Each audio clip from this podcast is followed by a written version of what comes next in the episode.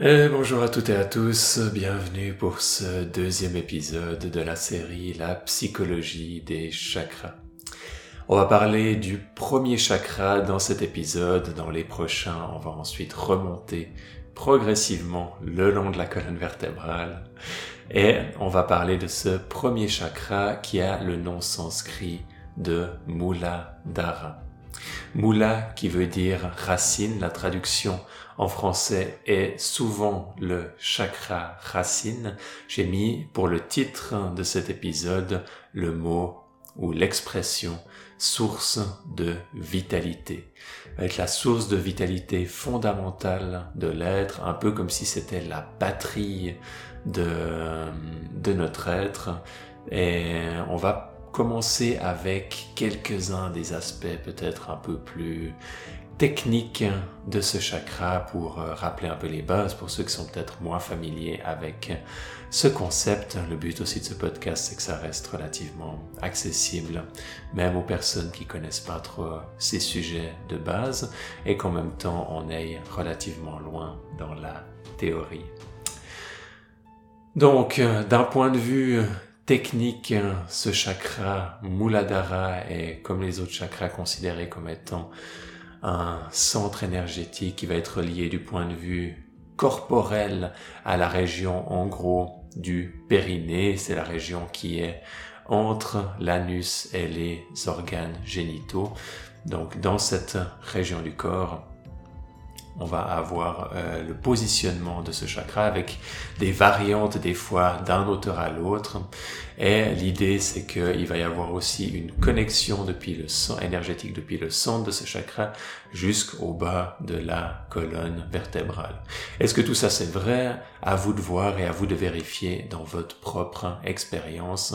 Si quand vous faites certaines postures, certains exercices de respiration, vous allez pouvoir vérifier ou non cette euh, dimension énergétique. Nous, on va pas s'intéresser que à la dimension énergétique, mais je le, je le mets en avant dans cette, euh, dans cette introduction, un peu comme un rappel. C'est des informations que vous retrouvez à beaucoup d'endroits là-dehors. Maintenant, chacun des chakras va avoir différentes caractéristiques, va avoir un mantra central qu'on appelle bija mantra qui va pouvoir être utilisé en méditation pour euh, pour se connecter à cette énergie en particulier. Donc ça c'est quelque chose qui est donné dans la tradition. Je ne vais pas forcément le répéter ici parce que ce sont des mantras qui en principe on apprend au cours d'une initiation pour qu'il y ait une certaine transmission d'énergie au moment de cet apprentissage qui quelque part donne un, comme un coup de boost à la pratique. Donc je ne suis pas forcément euh, fan de, de mettre ces ces, ces bija mantras complètement ouverts là dehors. C'est pas une pratique qu'on est censé apprendre dans un livre ou dans un podcast ici, en l'occurrence. Donc voilà, petite parenthèse. Je fais des petites parenthèses au fur et à mesure que j'introduis certains des sujets. Et pour chacun des chakras, il va y avoir un élément donc un élément, ça va être ici à prendre quelque part avec des, avec des pincettes parce qu'on parle quelque part comme d'une qualité d'énergie. Et l'élément qui va être lié avec ce chakra va être l'élément terre et on va voir que ça va être lié à une certaine manière de penser et à certaines émotions, à une certaine manière de ressentir les choses, une certaine qualité d'énergie qu'on peut sentir en pratiquant. C'est-à-dire que par exemple, si vous faites une heure ou deux heures de pratique de yoga centrée uniquement sur ce chakra, vous allez vous sentir à la fin d'une certaine manière. Et si vous faites deux heures centrées sur un autre chakra, vous allez vous sentir d'une manière différente. Donc voilà, ça touche à une certaine qualité d'énergie, certaines émotions qui vont être différentes et qui sont englobées quelque part sous ce terme élément terre. Ensuite, chacun des chakras va être représenté graphiquement. Donc là, bien sûr, c'est un podcast, donc je peux pas vous mettre euh, d'image.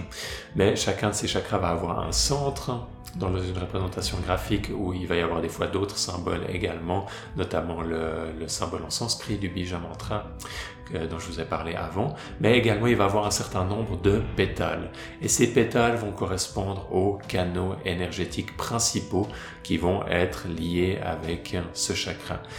C'est pas quelque chose qui va être très très utile en pratique jusqu'à un niveau euh, très avancé, on pourrait dire, où éventuellement certaines personnes vont commencer à travailler sur une pétale ou sur un canot d'énergie en particulier. Mais c'est pas forcément quelque chose que vont approcher toutes les personnes qui vont aller en yoga, c'est quelque chose qui est relativement avancé. Donc du coup, cette compréhension va être plutôt intéressante du point de vue de la numérologie, du point de vue de notre compréhension du monde, tout ce qui va être lié avec et divisé en quatre dans la réalité va avoir comme euh, un certain lien, une certaine correspondance avec la manière de penser au niveau de ce chakra. Du coup, par exemple, on a quatre saisons dans une année et on pourrait argumenter que le fait d'avoir découpé en quatre l'année a une manière de réfléchir qui va être liée avec ce chakra. Par exemple, en Inde, ils ont six saisons, et puis six saisons, c'est lié avec le chakra d'après. Et quand après on arrivera au chakra du cœur, on verra qu'il y a douze pétales, et douze pétales, ça peut être les douze mois, ça peut être les douze signes du zodiaque, etc. Donc il y a toute une idée de numérologie qui peut être, qui peut être intéressante dans notre compréhension des choses qui se trament là dehors, une certaine manière archétypale de voir les choses. Ensuite, on va avoir également, on peut avoir également certaines couleurs qui vont être données. Là, il va y avoir des variantes assez larges entre les couleurs traditionnelles, même dans le yoga, il va y avoir différentes approches. Après, dans le bouddhisme tantrique au Tibet, ils vont avoir une certaine, euh, des couleurs qui vont être différentes. Dans le New Age, on a aujourd'hui des couleurs qui sont encore différentes. Euh, du coup, il y a au niveau des couleurs et des chakras, c'est un peu une grande soupe, une grande salade là dehors.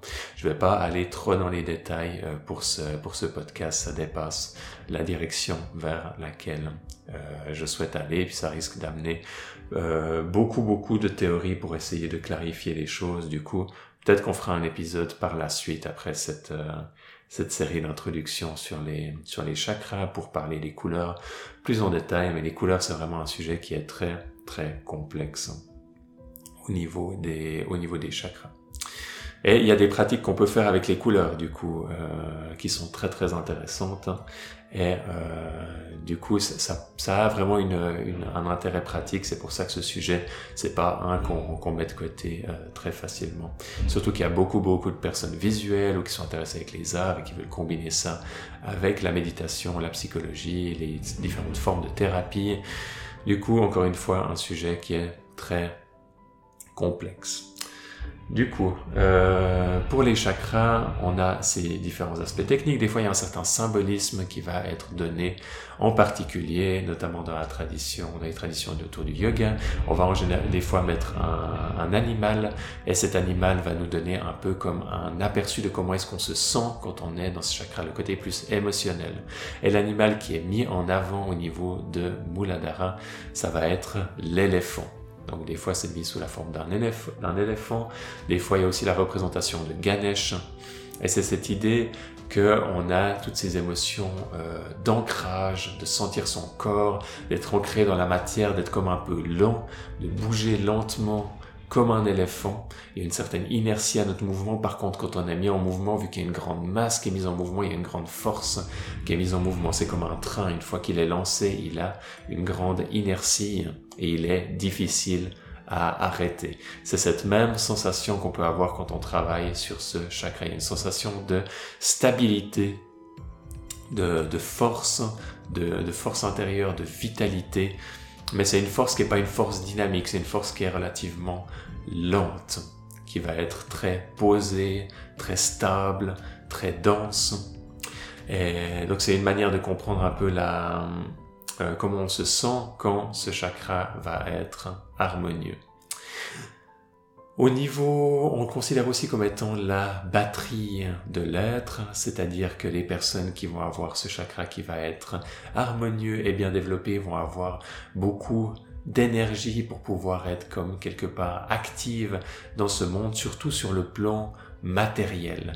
Des personnes qui ont ce chakra qui vont être bien développées, elles vont être euh, actives physiquement.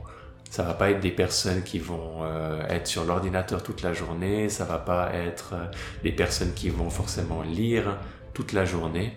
Ça va être des personnes qui vont euh, aimer le travail physique, qui vont par exemple aimer être dans la nature, qui vont aimer utiliser leurs mains pour les activités créatrices, bricoler, ça peut être certaines formes d'artisanat, tout ce qui va être manuel, euh, travail du bois, travail de, travail de la terre, va avoir une certaine correspondance avec ce chakra. Au niveau de la psychologie, on continue un peu, euh, on va avoir dans les aspects plus sombres, contractés, des fois les émotions qui peuvent être contractées, les traumas qui peuvent être liés à ce chakra, on va avoir beaucoup de peur, on va avoir des fois de la paranoïa, on va avoir des insécurités, des insécurités qui vont être liées avec, et les peurs qui vont être liées avec notre réalité physique là autour. Peur de perdre son travail et ensuite de, de perdre... de perdre son domicile, de plus avoir sa place, euh, sa place de vie.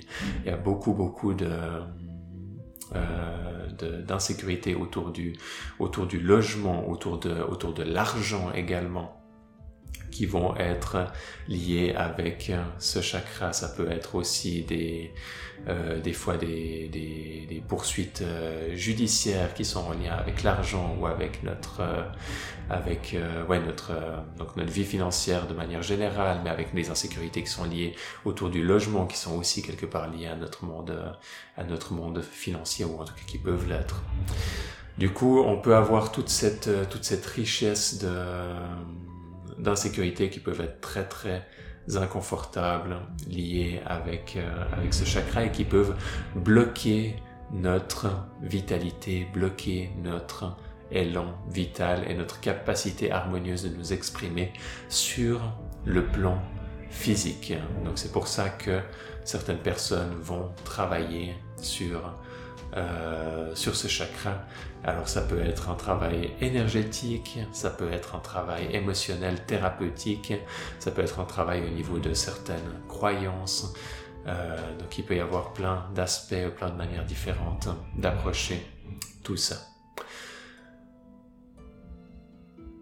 Maintenant, c'est aussi un chakra qui est à la base des autres et qui correspond donc à l'élémentaire et quelque part à la partie la plus manifestée, la plus concrète, la plus physique euh, de notre être et ça va donner une certaine stabilité, surtout pour les personnes qui ont tendance à être trop intellectuelles ou trop perdues dans leurs pensées ou des fois à vouloir euh, fuir le fuir le corps, fuir la réalité physique. Euh, ça va être des fois important de travailler sur euh, sur ce centre en particulier, se connecter au corps, se connecter à, sa vitalité et gagner cette, euh, cette stabilité euh, à l'intérieur de soi va être des fois un élément qui est très très important pour soi. Du coup aussi la compréhension des chakras peut nous donner comme commencer à nous donner comme une carte à l'intérieur de nous de sur quoi est-ce qu'on a envie de travailler ou sur quoi est-ce qu'on a besoin de, de travailler. Et bien sûr, il va y avoir des aspects qui vont être des fois inspirants dans chacun de, de ces centres. On n'a pas besoin non plus de euh, de, de, voir ça comme oh mon Dieu, est-ce que si, si je me trompe dans ce que je choisis ou ça a été quelque chose qui a été très fort pour moi, ok maintenant j'ai cette compréhension de ces, de ces différents chakras et puis si je me trompe et que je choisis pas la bonne pratique. Et petit à petit ça s'est transformé en une relation plus de confiance, cette confiance que je vais être guidé vers les bonnes pratiques petit à petit et que au final c'est un, un peu comme un jeu, c'est un peu comme une exploration et d'avoir confiance que petit à petit les choses vont se dénouer à leur rythme quand on est prêt et quand ça va être le moment. Muladhara va aussi être fameux est connu dans le monde du yoga comme étant le siège, du Hatha Yoga comme étant le siège de Kundalini, cette énergie qu'on va vouloir réveiller des fois à travers certaines pratiques de yoga pour la l'amener dans, dans différents centres. C'est quelque chose qui m'intéressait beaucoup quand j'ai commencé à pratiquer le Hatha Yoga. Aujourd'hui, honnêtement, en pratique, je trouve que c'est pas quelque chose qui met une perspective qui m'est très utile. Ma compréhension de Kundalini est devenue quelque part plus raffinée ou plus sophistiquée, je dirais. Et, c'est plus comme euh, ok je dois euh, réveiller cette énergie dans mon chakra racine pour aller euh, libérer certains blocages à l'intérieur de moi c'est vraiment pour moi quelque chose qui se fait aujourd'hui de manière automatique à laquelle euh, j'ai définitivement pas besoin de, penser ou de mettre en lien avec Muladhara et je trouve que ça peut être des fois contre-productif. Et que c'est une vision qui peut être très utile à certaines personnes qui ont une, une, pratique très intense de Hatha Yoga et des formes avancées de, de Hatha Yoga qui peuvent euh, justement jouer de manière assez, assez forte avec ces énergies. Mais aujourd'hui, dans ma compréhension des, des traumas et des, des blocages qu'on peut avoir à l'intérieur de soi, j'ai l'impression que souvent, souvent, ça va être des, des, personnes qui ont de gros, gros traumas qui vont aller euh, bouger ces énergies alors qu'elles sont pas forcément prêtes. Encore une fois, ça peut marcher pour elles et je veux pas les, décourager dans cette euh, euh, dans cette quête, mais en même temps un mot de prudence pour les personnes qui, qui s'engagent là-dedans. On a tendance euh, beaucoup avec le Hatha Yoga de voir ça comme le côté ingénieur de notre monde intérieur et donc de vouloir gérer notre monde intérieur comme un ingénieur. Autant on peut comprendre pour moi le monde intérieur comme un ingénieur, autant le gérer comme un ingénieur, c'est vraiment vraiment dangereux. Parce qu'on va vouloir... Euh, on va avoir cette tendance souvent à vouloir euh, guérir les choses ou activer les choses ou débloquer les choses alors qu'on n'est pas encore prêt à le faire. Et ça, ça peut créer plus de mal que de bien. Et honnêtement, j'ai vu beaucoup de personnes, et sur moi-même aussi, les effets négatifs de cette approche autour des traumas. Pour moi, certains traumas ont gagne à être approché d'une manière beaucoup plus douce en comprenant les besoins spécifiques et la, guérison de certains de ces traumas va activer Kundalini en elle-même euh, et va amener cette guérison d'une manière qui va être beaucoup plus douce, beaucoup plus harmonieuse et qui va permettre une intégration à l'intérieur de l'être de ces énergies. Du coup, pour moi, c'est plus important aujourd'hui de mélanger quelque part un peu ces, approches, mais de garder cette, euh, cette approche et cette compréhension plus douce au niveau du travail énergétique intense, parce qu'il peut y avoir, euh, on peut faire de mon, de mon point de vue plus de mal que de bien, ou en tout cas euh, amplifier certaines problématiques si on ne fait pas attention. Du coup, c'était en gros ce que je voulais vous parler autour de ce chakra racine Bien sûr, on peut ensuite voir hein, qu'est-ce qui se passe dans des interactions au niveau d'un couple, au niveau de la sexualité, au niveau de la du, du monde là dehors, quel, euh, au niveau de, au niveau de la des énergies de la des énergies de la nature, au niveau aussi des, des forces et des, des forces de la conscience qui vont être quelque part comme euh, les aspects divins qui vont être en lien avec ce chakra. Comment est-ce qu'on peut les, les entrer en contact les activer à l'intérieur de nous, comment est-ce qu'on peut, euh, quelles vont être les, techniques qui vont être liées dans le yoga, mais aussi dans, la vie quotidienne, comment est-ce qu'on peut chercher à mieux comprendre et à aller euh, plus vers le développement harmonieux de ce chakra. On n'a pas le temps, je ne veux pas vous faire un, cours de, de, deux heures là-dessus. Je cherche à, garder cette, euh, cette durée aussi autour des, des 15, 20, 30 minutes pour ces, pour ces, pour ces épisodes. Donc, voilà pour le, ce premier jet autour du chakra racine Muladhara lié à cet élémentaire, à cet état de, de, de l'éléphant à l'intérieur de soi, à, cette, à ces différentes émotions, différentes peurs, différents traumas, différentes insécurités, mais aussi quand tout s'harmonise, la source de notre vitalité, de notre stabilité et de notre expression harmonieuse dans le monde physique. Il va y avoir aussi une certaine simplicité à un niveau psychologique. Je me rends compte que j'ai pas trop parlé de la perspective qu'on peut avoir sur le monde. Ça va être une perspective très simple, un archétype pour que vous puissiez mieux comprendre cette perspective. Ça peut être euh, l'archétype, le héros grec, Hercule, demi-dieu, qui est, qui est connu pour ses muscles, pour sa force, et qui a une manière relativement simple d'approcher les choses, mais il y a une sagesse dans cette simplicité. Tellement la personne est comme en contact avec son corps et avec les énergies de la vie qu'elle va agir avec beaucoup de simplicité, avec beaucoup de sagesse, sans vouloir compliquer les choses, les surpenser, les surintellectualiser.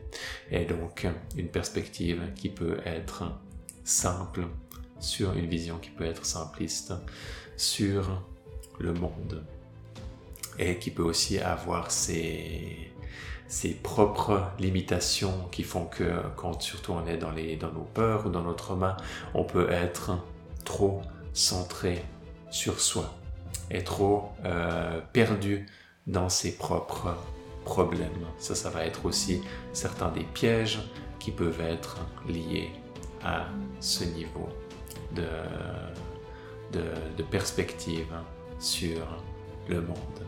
Voilà cette brève introduction pour Muladhara, le chakra racine, source de vitalité. Et moi, je vous dis à tout bientôt pour le deuxième épisode sur Svadhisthana, chakra lié à l'élément eau.